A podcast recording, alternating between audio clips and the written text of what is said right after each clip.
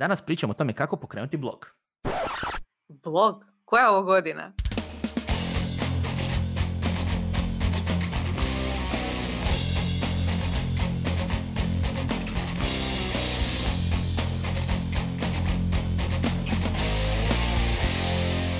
Dobrodošli u novu epizodu Netokracija podcasta. Ja sam Ivan. Ja sam Mija.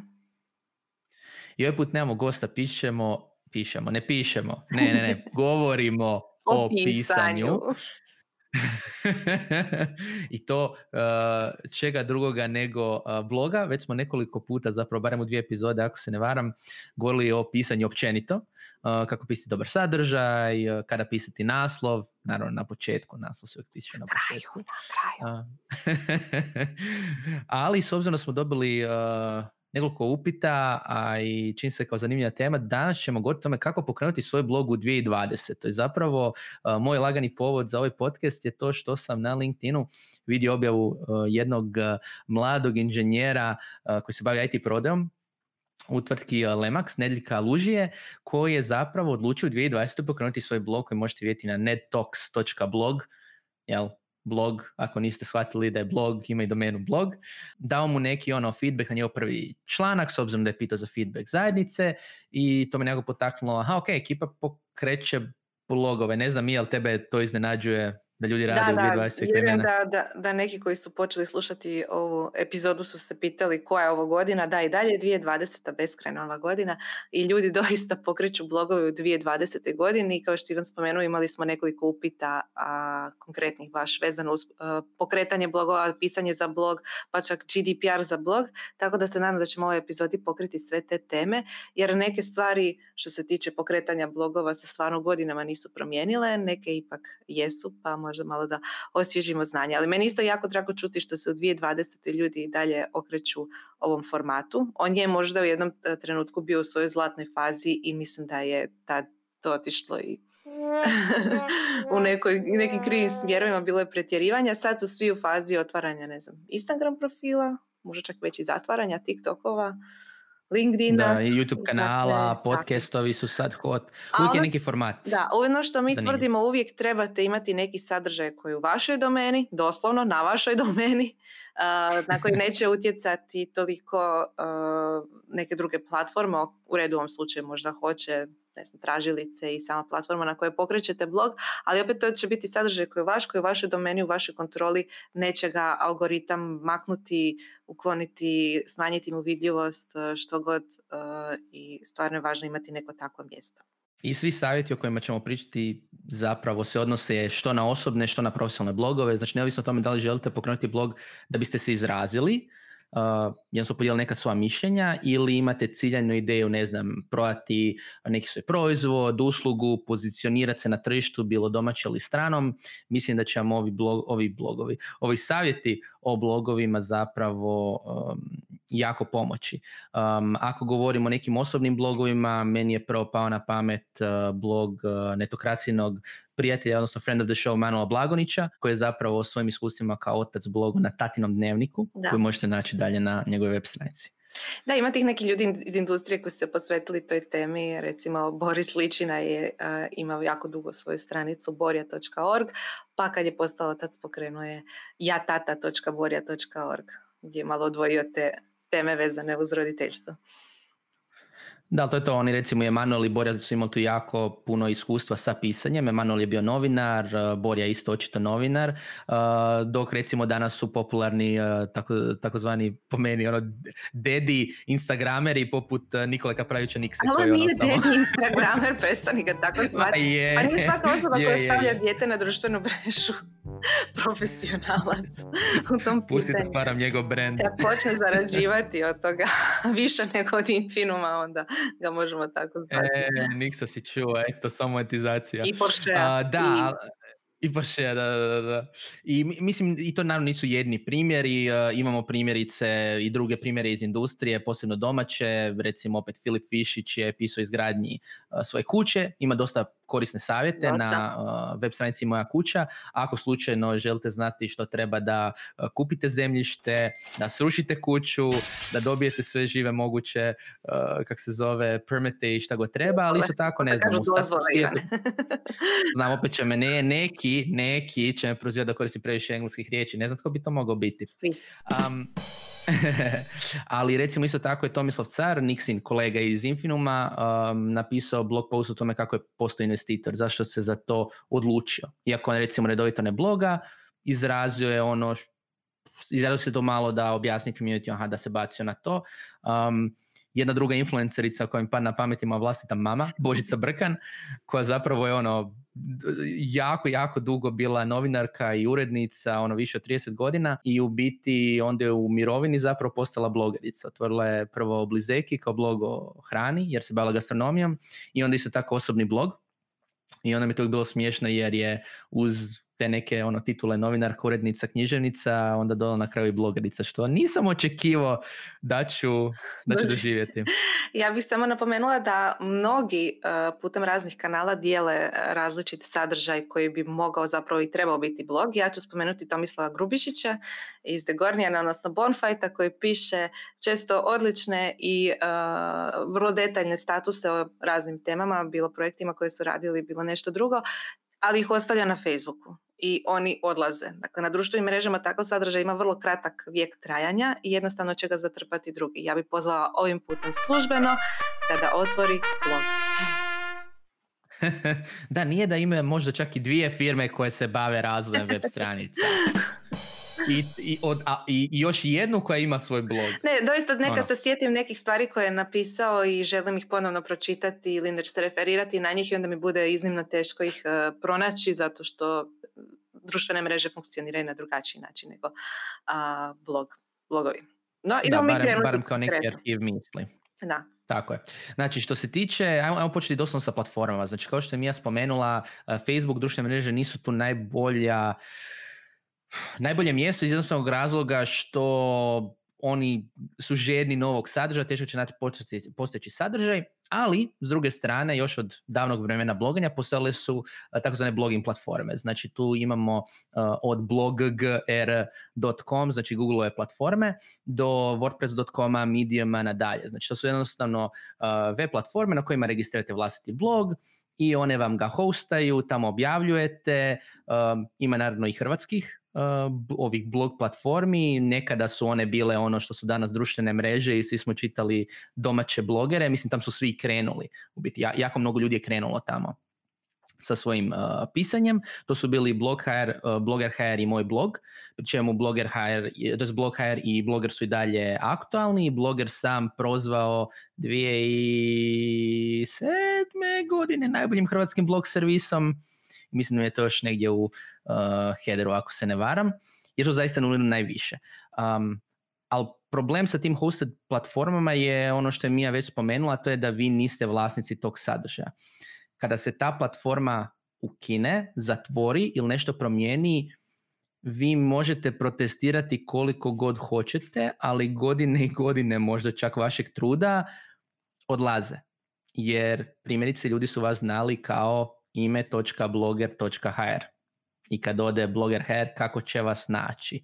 Um, jedan najboljih primjera toga po meni Medium. Medium je izuzetno popularno u digitalnoj tehnološkoj industriji jer je on je u biti bio nova generacija blog servisa i jako puno i pojedinaca i tvrtki se polakomilo da putem njega pokrene svoje blogove jer je bilo jednostavno za koristiti, namjestiti, svi su bili tamo. I ono što je bilo jako bitno, Medium je nudio e, dodavanje vlastite domene.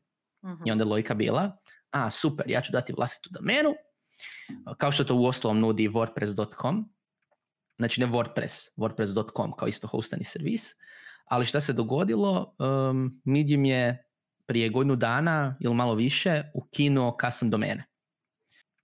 I onda su mnoge tvrtke morale svoje službene blogove micati sa Mediuma. Opet godine i godine blog postova, uloženog truda i svega opet morate prebacivati. I naravno, um, to se može. Tehnički je sve to moguće, ali zašto si uopće staviti u takvu situaciju? Po meni ne postoji razlog ako uopće znate malo nešto tehnički o webu, da blog kao najjednostavniji mogući format web stranice hostate na nekom drugom mjestu ako tu zaista želite uložiti trud. Jer um, i dalje vas ograničava. Jednostavno, kao što Instagram, vaš Instagram profil i vaš Facebook profil nisu vaše vlasništvo i kad te mreže poropadnu ili jednostavno postanu irelevantne, sav taj vaš sadržaj pada u vodu, kao što je Mija spomenula za Tomislav, tako i blog na nekom hostanom servisu. Ja bih samo rekla da vi jeste vlasnici onog sadržaja koji stavite tamo, i dalje, bez obzira na to što on odlazi na neke druge servise, niko ne može oduzeti autorsko pravo, ali problem je kontrola nad tim sadržajem koji imate teško je nešto kontrolirati kad je tuđim rukama. Što se tiče ovog seljenja s mediuma na neke na vlastitu domenu ili nešto slično, da, to je Ivana dobro si rekla, to je tehnički moguće, ali gubite puno tim putem, gubite URL-ove. Znači, ako je neko nekad linkao na vaš blog post, taj link više neće raditi ako ste uklonili sadržaj od tamo. Gubite svu interakciju koju je netko imao s tim sadržajem, sve komentare, sve nekakve druge reakcije i tako dalje.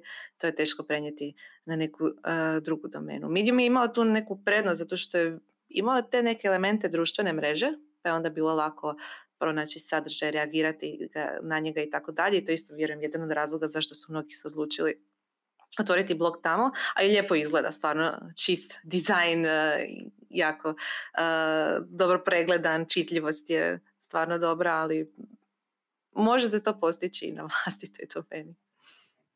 Da, mislim u konačnici želite kontrolu. E sad, alternativna tome je da napravite vlasti blog na vlastitoj uh, web stranici. Kako sam se davno, davno htio baviti um, web dizajnom, uh, imao sam tu sreću da sam bio malo upoznati o tome kako pokrenuti vlasti blog. Uh, mislim što se tiče isto netokracije, uh, WordPress sam sam instalirao, domenu sam sam kupio, hosting sam sam uzeo jer sam znao i vjerujem da je bilo lakše nego mnogima koji možda se nikad nisu s time um, pozabavili. A to je bilo u vrijeme kad je, to, kad je to bilo relativno komplicirano, odnosno barem komplicirano za pronaći informacije kako to napraviti. Danas je sve to stvarno intuitivno i poprilično jednostavno.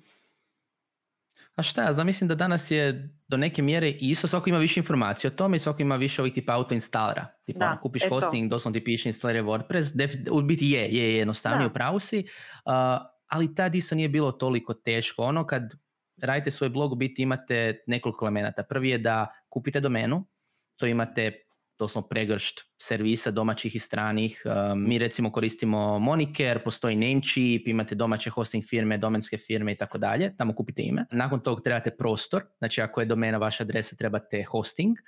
Hosting nije skup, koštat će vas možda nekoliko stotina kuna godišnje za blog, tako da je ok investicija.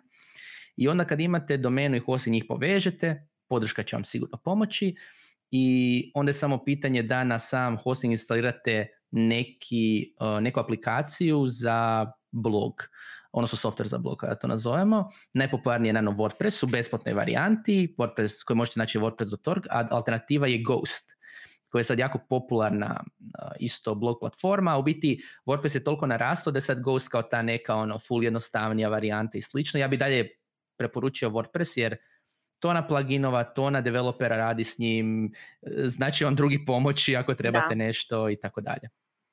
Mislim, i netokracija na, na WordPressu i radi super, imate i tonu medija koji su na WordPressu i telegrame na WordPressu radi. Um, I to je više manje to što iskreno trebate za blog. Jedno što vam još će nedostajati je možda dizajn, uh ali ono, da, dizajn je bitan, ali za početak možete koristiti defaultni template. Netokracija je krenula s jednim od uh, ono, osnovnih WordPress templateova, jer je sadržaj bio najbitniji, ali ako baš želite imati lijep dizajn, imate tonu gotovih dizajnova, to se zove WordPress i Ghost template koje možete naći na servisima poput FinForest, opet cijena negdje 50 dolara. Kako koja? Um, da, kako koja, neke 10, neke 50, ima to na besplatnih na WordPress.orgu, zaista su lijepe, možete jednostavno ih editirati, um, recimo ako pogledamo opet blog od Nedjeljka, NetTalks, ono, jednostavan je dizajn, čitljivo je, dodaje sadržaj, stvar radi. Tako da zaista mislim da ono, ako proguglate doslovno how to uh, create a WordPress blog, naći ćete taj vodič i moći ćete napraviti. Uh, to su neka možda dva osnovna načina ali mislim da, kao, da bi kao treći predložio jednu alternativu, a to je da vi ne morate pokrenuti svoj blog. Vi se uvijek možete priključiti nekom drugom. Jel tako mi je?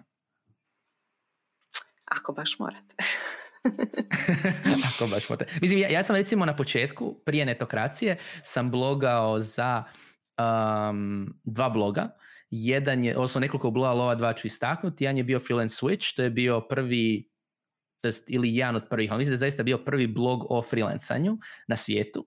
Um, I to je bio grupni blog. Bilo nas je negdje 10 pa 20 autora, redovito smo pisali. Moj dalje je naj, najpopularniji članak koji dalje popularan na uh, Envato Tuts, to je uh, u biti rebrandirani Freelance Switch, je bio blog mislim da 50 essential Mac apps for freelancers, tako nešto. Um, dok s druge strane sam isto tako blogo za domaći blog blogovski od Peđe Pušelje. Um, ja su me zvali bloger bez bloga iz tog razloga. Tako da ako sam ja mogu biti bloger bez bloga, možete biti. blogerski nomad. ne, i blogerski nomad, da. Ja sam isto su, uh, surađivala na jednom kolaborativnom blogu, Roze Koze. Od, od istog doba i potiče moj nadimak na društvenim mrežama Cyber Koza, jer svaka koza imala svoj alter ego. Ali mislim da nije loša kombinacija, dakle da imate vlastiti blog i da sudjelujete u nekim kao gostujući bloger na nekim drugim blogovima što vam može pomoći za promociju vlastitog bloga ako ga stavite primjerice link u biografiju ili nešto slično. A obično ti blogovi ili manji mediji imaju nekog urednika koji može pomoći dodatno s pisanjem pa možda nešto i naučite od njega. Kod nas to operativno radi naša Ana Marija. Tako da pozdrav na Mariji i hvala svim autorima koji su gostovali kod nas i spremno slušali njene savjete. Bilo je nekih koji nisu, koji nisu baš željeli da im se uređuje njihov tekst, pa se nismo mogli dogovoriti, ali bože moj što je tu je. Da, tako da u svom slučaju ako želite blogati ne trebate možda ni instalirati ni pokrenuti blog, možda za test, ono minimum viable product ili minimum viable situation, možete napisati članak za neki drugi blog. I meni su recimo freelance switch i to bloganje za blogosu bilo testiranje da onak, aha ja to želim raditi. Onda sam jedno ljeto instalirao WordPress na netokracija.com. Ali ok, recimo da ste odlučili pisati na vlastnom blogu, hostanom blogu, whatever. Koliko često pisati? Da li je bolje pisati češće jest zato što ljudi žele redoviti sadržaj. I ono što je tu najbitnije napraviti je da stvorite naviku kod čitatelja. Da čitatelj, čak i ako nije preplaćen na newsletter, ako vas ne prati na društvenim mrežama, da jednostavno stvori već naviku da dođe na vašu web stranicu, čita vaš članak. Znači recimo uzimo za primjer ovaj podcast ili netokraciju. Vi znate kada netokracija podcast izlazi, vi znate recimo isto tako da netokraciji se svakodnevno objavljuju članci, vi ćete doći. Vama negdje u pozadini, u umu je razmišljanje, aha, netokracija vjerojatno nešto objavila, idem pogledati. Ako blogate relativno rijetko, primjerice nekoliko puta godišnje ili ono, blogate, ono napišete jedan članak uh, jedan mjesec, onda ne pišete tri mjeseca, popet napišete, ne stvara se ta navika.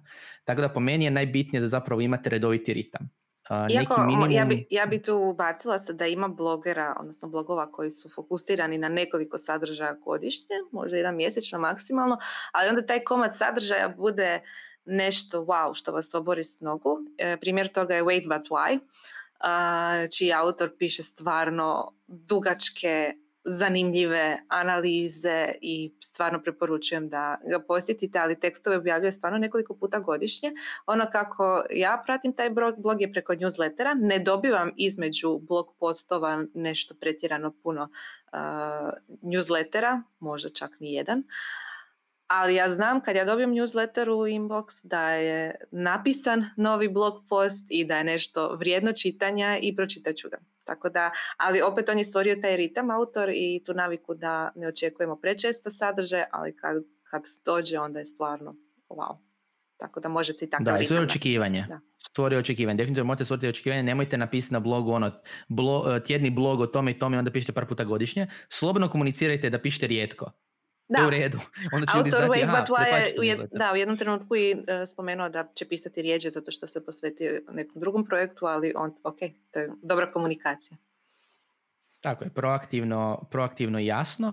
Um, ono što bi ja preporučio, ako želite ipak imati neki ritam, je barem jedno mjesečno blogati, to je 12 članaka godišnje, kratko ili dugo to možete preživjeti. Um, idealno za većinu blogera, to jest idealno, mislim da je za većinu blogera pojedinačnih jedan kvalitetan članak tjedno više nego dovoljno. A jedan mjesečno u hrvatskoj zajednici je definitivno više nego dovoljno. Vi sa jednim člankom mjesečno, kvalitetnim, o tome što vi radite, svaka čast, toliko, ja, ja ne znam ko, a da nije novinar, ko toliko redovito sad više bloga. Nekada jesu ljudi to radili, ali sad je već to malo... Sad pišu Facebook statuse. Malo manje. Prestanite. Da. Ili LinkedIn statuse, pri čemu isto to imamo primjer. Znači, na primjer, Marin Mrša, neokrunjeni kralj um, LinkedIna, po nama, uh, ispikatora, on je stvorio svoj following i on je stvorio svoj utjecaj upravo zato što redovito piše sadržaj. Svaki tjedan nekoliko puta. Iako, da, i LinkedIn, odnosno ona e, blog sekcija LinkedIna može isto biti dobar način kako istestirati kako publika reagira na vaš sadržaj, ali imajte na umu da je to onda specifična publika koja se okuplja samo na LinkedInu. Zainteresirana za poslovni razvoj, zapošljavanje, što još, Tako. prodaju. Biznis. A mislim ima to na tema, u svom slučaju biznis teme, ovisno o industriji.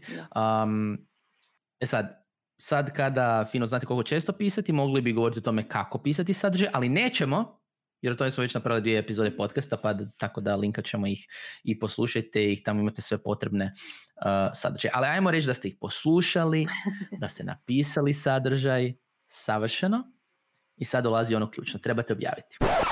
Ne, ne, možemo, ne možemo još promovirati, jer prije nego što su napisali morali su odlučiti o čemu pisati. da, malo, izostavio si možda najvažnije. Malo sam se...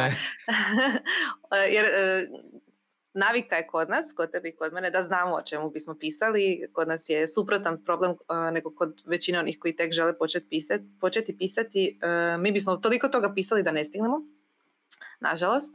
I padaju nam teme svakodnevno e, na um, ali to je samo zato što smo utrenirani.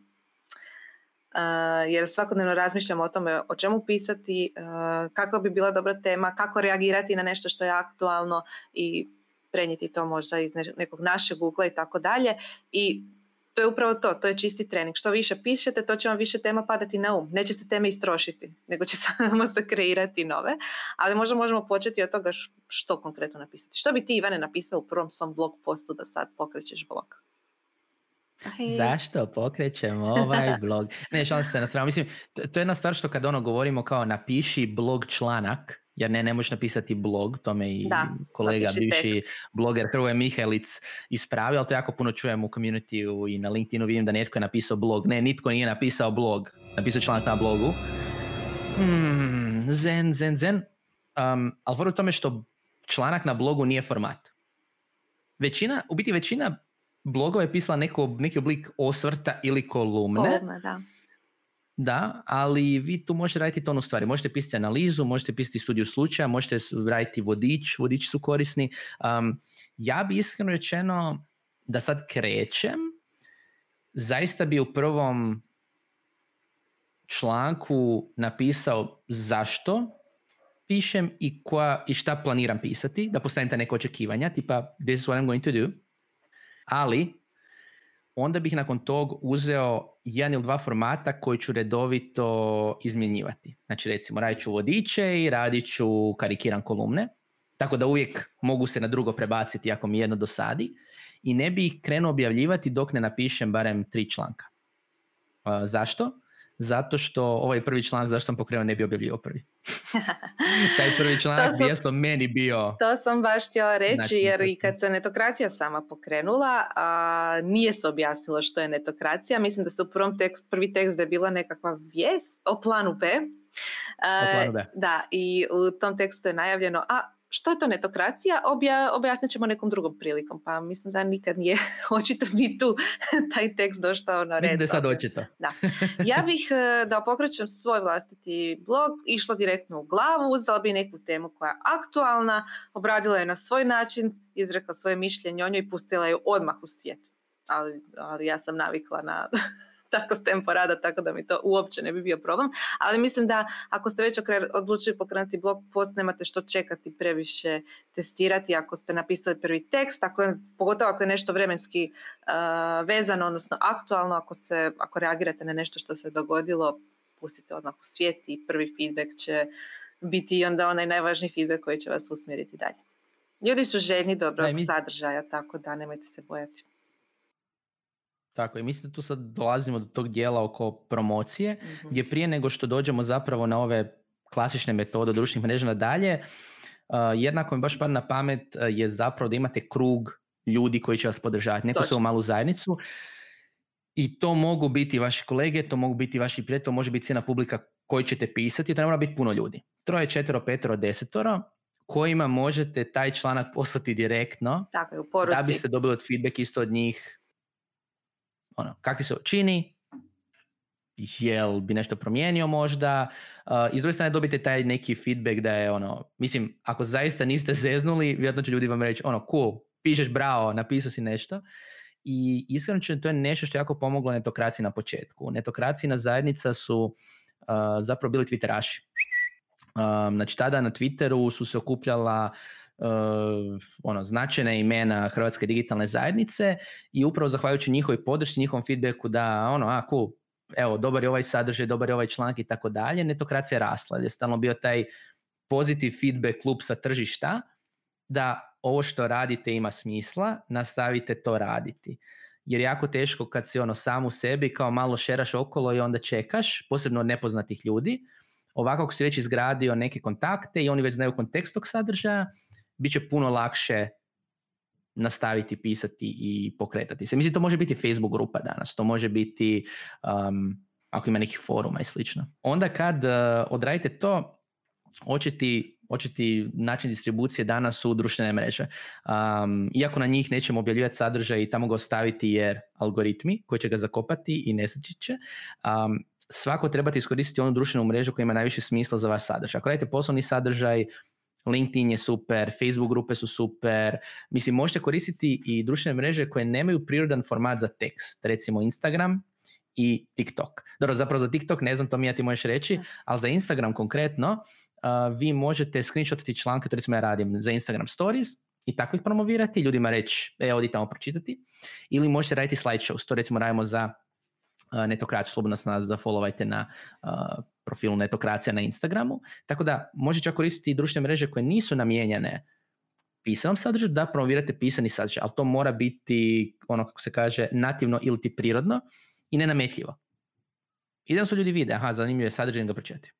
Da, e, da, kad si već spomenuo TikTok, on je malo zeznuta mreža za za izvući uopće ljude iz TikToka i, i odvesti ih na bilo koje internetsko mjesto, ali primijetila sam neke web shopove koji su uspjeli to uspješno napraviti, pogotovo ako je riječ o nečem što je zanimljivo i za tamošnju ciljanu skupinu. Tako da mora se poštivati format koji je tamo, moraju se poštivati trendovi, pravila, nepisana ima ih milijardu, ako se želite upustiti TikTok, preporučujem da ga koristite barem par mjeseci prije nego što išta napravite, ali e, taj sadržaj koji se tamo objavljuje, ako je dobro pogođen e, i ako je nasio na neki trend i ako dovoljno zainteresira ciljanu skupinu, jer vi imate tamo 15 sekundi da nekoga zainteresirate, onda će možda uh, htjeti doći na vaš blog i pročitati više o toj temi. Ali uh, TikTok je jedna zasebna tema. Ja se nadam da će dok ovaj podcast, uh, ova epizoda izađe napraviti jedan vodič za one koji se još uvijek okljevaju oko ove društvene mreže da pokažu da tamo ima stvarno nekih super stvari. Da. I mislim kad si spomenula sad uh, pravila i u biti ono kako se negdje radi, to je jako bitno kod Facebook grupa, kod recimo isto specijaliziranih društvenih mreža, ako se developer znate za DevTo, koja je platforma za bloganje za developere. Um, znači jednostavno svaka platforma ima neka svoja nepisana pravila. Ima neki ono code of conduct, ima nešto što se zna što znači dobre koristiti, a što nije. I morate početi koristiti neku takvu ili platformu ili grupu da biste znali kako koristiti. Jedan dobar primjer isto grupa društveni mediji gdje smo mi modovi zato što opet ljudi tamo stalno su u sadržaj i modovi će ili odobriti ili neće, ali je for u tome što kada šaljete sadržaj, taj sadržaj mora biti relevantan za grupu društveni mediji. Šta to znači? Konkretno to među znači da u opisu ćete napisati to u kontekstu ciljane skupine. Ali isto je da postate i na LinkedIn, isto da postate na neki forum, dev to, šta god.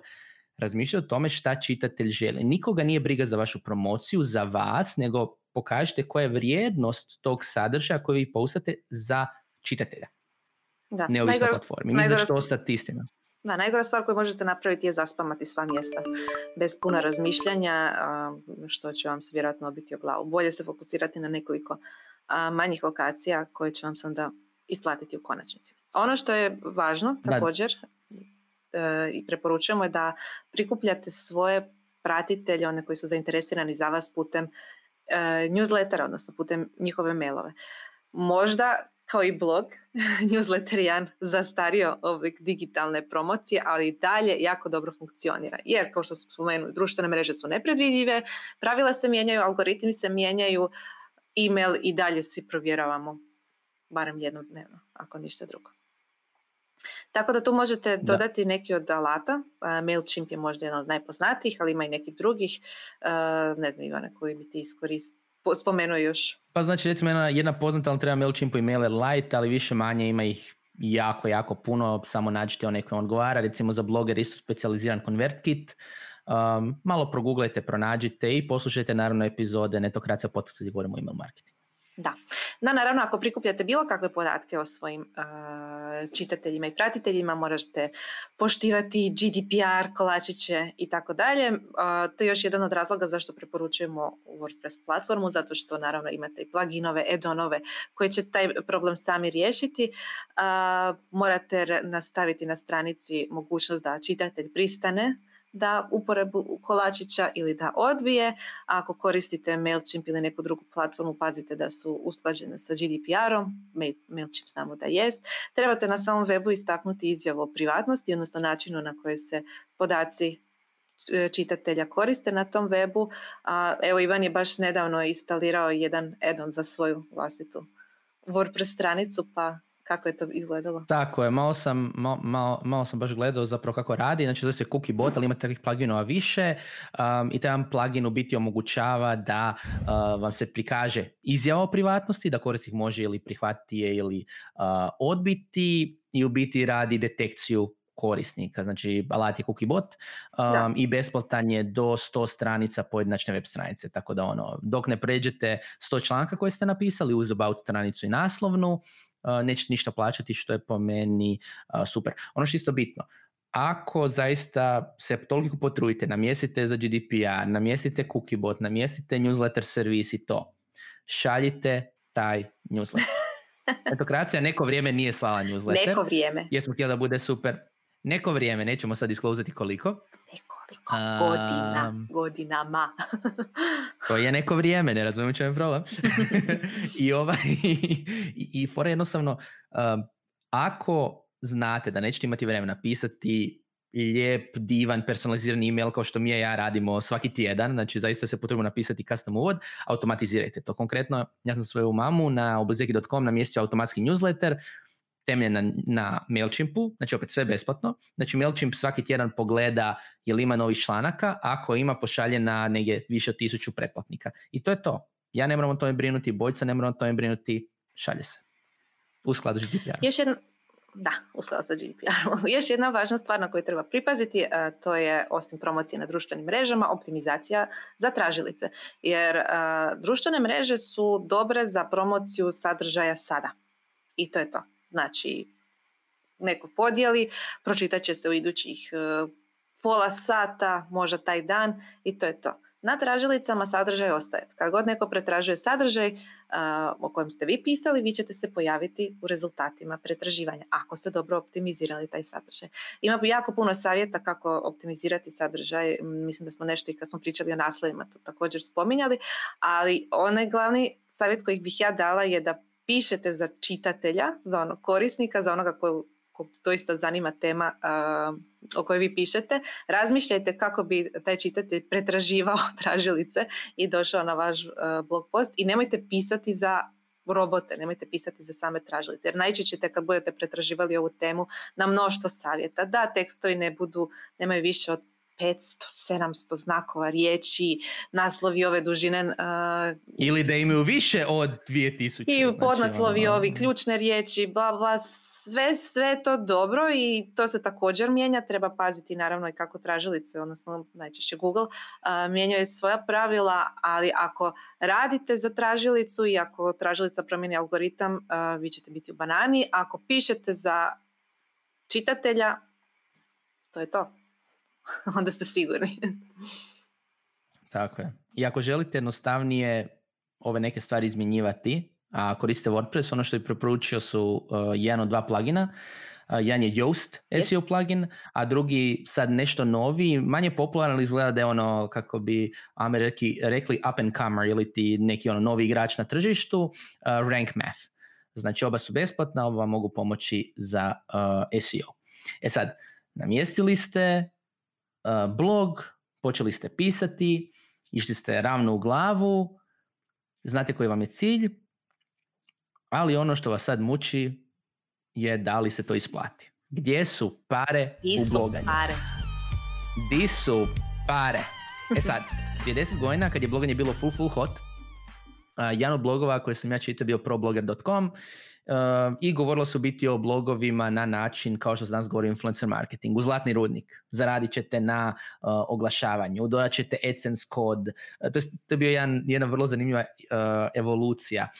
Prvo su Ameri promovirali kao kod bilo kojeg drugog uh, AdSense, znači ono gotovi Googleovi oglasi Mhm. uh, i affiliate linkovi, znači Affiliate. partnerski programi u biti, da, affiliate. Uh, onda je to prešlo na uh, vlastitu prodaju oglasa, onda je to prešlo na to da razvijete vlastiti proizvod Mhm. ili uslugu da prodajete, a onda je na kraju prešlo na to, e, napravite neku aplikaciju pa je prodajete putem sadržaja, što je današnji zapravo content marketing. Um, Pratim, pratim e, blogerice Beautiful Mess koje su prošle sve te faze još uvijek se drže bloga.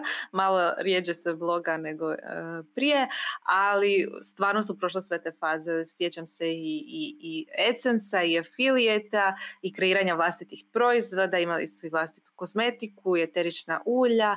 A, dobar biznis su im ispale aplikacije, zato što i to je nastalo sasvim slučajno jer su črčkale nešto po svojim uh, sličicama koje su objavljivale na blogu, kasnije na Instagramu, pa se njihova publika zainteresirala pa kako su to napravili. U biti je to bio rukopis od jedne od uh, osnivačica bloga, pa su odlučili od toga napraviti aplikaciju za vrlo jednostavno uređivanje slika i sad ja mislim da već imaju nekoliko različitih aplikacija i to su spin-off ali u zasebnu tvrtku. Pa onda su se bavile uređivanjem sadržaja, pa su imale uh, webinare i edukacije razne o Photoshopu, pa kasnije preseti za Lightroom, ako se ne varam.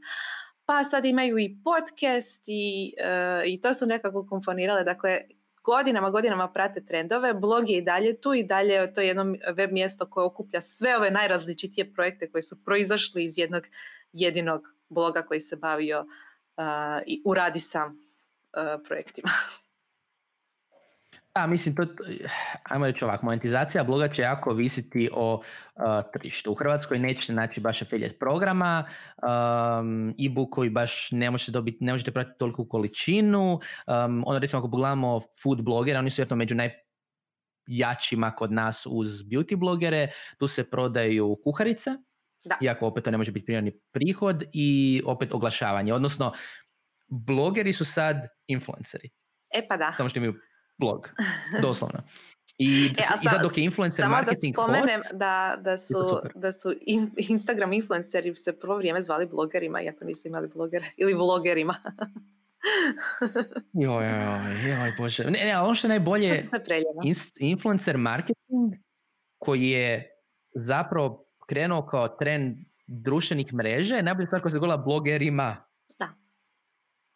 Što je, što je zapravo jako zanimljivo. E sad, vi možda ne želite postati, ne želite monetizirati na taj način, želite izravno, nego jednostavno želite pisati da to nekako ima, da je to neko dobro za vašu karijeru. Znači, i sad možda ste freelancer, želite promovirati vlastite usluge, a, možda imate vlastiti startup, pa želite promovirati isto ne- neke stvari i to možete.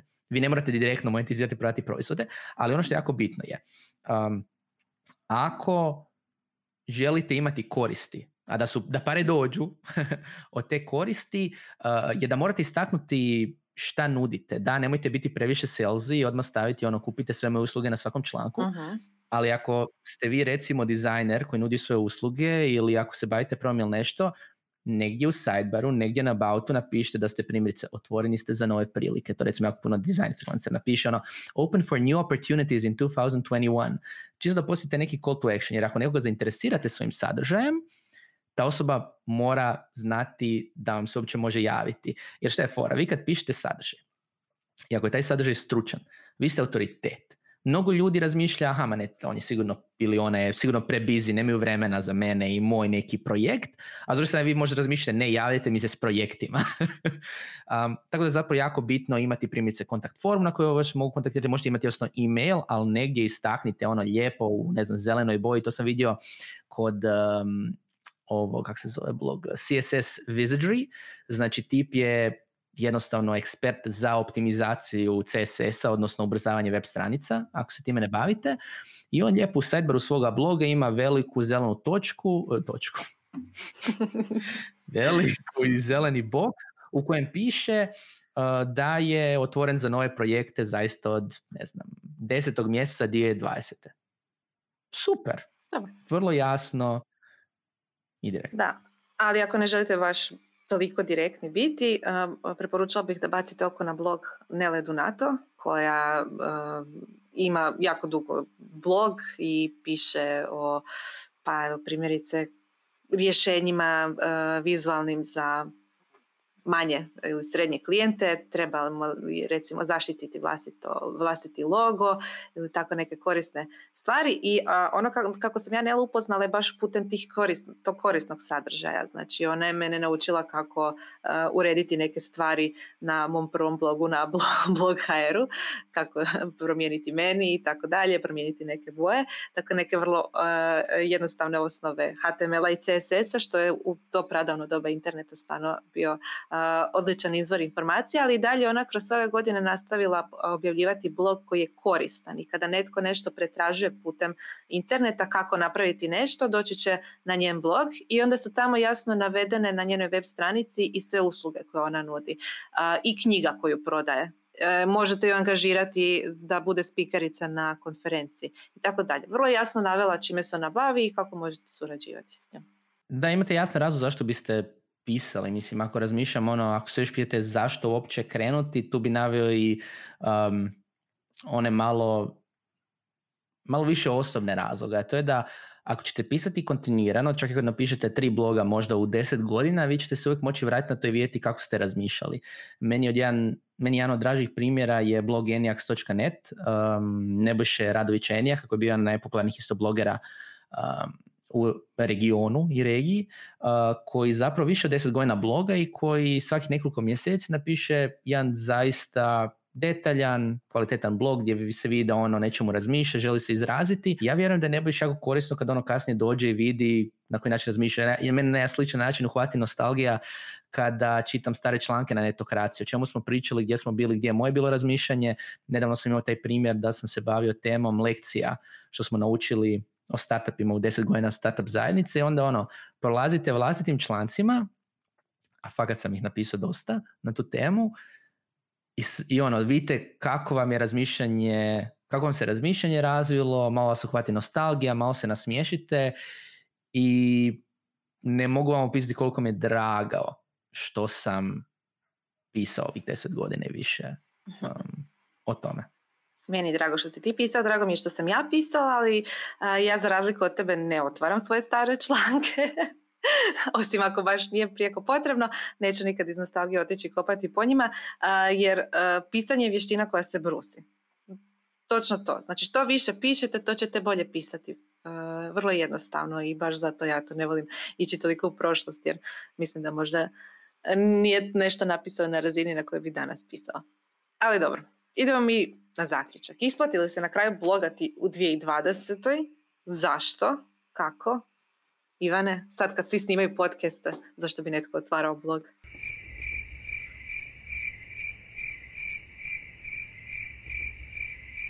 Zablokirao se.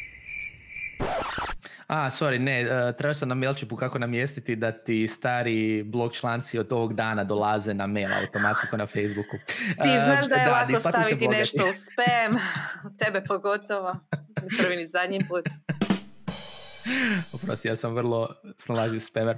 Um, da li se isplati blogati? Mislim da se isplati. Mislim, zlatno doba bloganja je završilo, više to nije trendi, uh, ali to je super prednost. To je prednost. Znači, tekstualni sadržaj je i dalje popren. Da ljudi slušaju podcastove, gledaju video, nemaju strpljenja. Ali upravo zato kvalitetan sadržaj se istakne. Mislim, ni blogera nema, a i mediji kakvi jesu, iskreno rečeno isto, nažalost, nude jako puno sadržaja, a kvalitetnog sadržaja što u Hrvatskoj što vani je nije, nema ga više. Jednostavno nema, ne, ne stvara se bolji sadržaj i mislim da zato isto tako, ako netko krene u 2020 imat će manje konkurencije. Možda će ispasti ma di si pokrenuo blog u 2020. ali zapravo ne, ljudi će to čitati. A i, da, primijetila sam i trend onih koji su imali blog pa su ga malo napustili, posvetili se više Instagramu, LinkedInu i drugim kanalima, da se malo ove godine pokušavaju oživiti ono što su uh, kreirali ranije, tako da pozivam sve da koji su već nešto napravili da se malo vrate, prisjete se danja bloga, zato što to je jednostavno format u kojem možete se poprilično izraziti i nemojte se bojati ukomponirati sadržaj koje kreirate negdje drugdje. Instagram slike, podcast, video, pa čak i to dobro i za samo optimizaciju sadržaja jer znamo da recimo Google voli ako u tekst stavite YouTube video zato što YouTube Google sad je bilo nešto i za podcaste isto vole da stavite različite formate, a i time povećavate mogućnost da će čitatelj više imati veću interakciju sa, uh, s vašim tekstom, da ga pročita, pregleda slike, klikne na video, ostaće satima na jednom komadu sadržaja. Tako, da, da, web je tu da ostane. Web je tu, blogovi će dalje biti ovdje, mislim da ako pokrećete blog u 2020. i imate zapravo, sad ima još više smisla nego što možemo prije nekoliko godina. Jer ćete jednostavno imati spremnu publiku koja vas čeka. Um, tako da blogajte, i ne znam, šaljite nam članke kada blogate, baš me zanima šta ćete uh, napisati, a da biste, kao što ćemo mi pratiti vaš rad i vi pratili naš, preporučujem da se subscribe na Etokraciji newsletter, newsletter. jer svaka web stranica i svaki blog treba svoj newsletter i Netokracija svoj newsletter koji sad redovito šaljemo uh, i naravno na Netokracija podcast putem uh, YouTube-a, Apple Podcast, Google Podcast, Spotify i svih drugih kanala mogućih, postojećih i tako dalje, ali čak i uz YouTube i podcastove znajte netokracija.com je tu za vas. Ako imate kakvih pitanja uh, o bloganju, slobodno ih postavite u komentarima. Slušamo. Ćao! Ćao!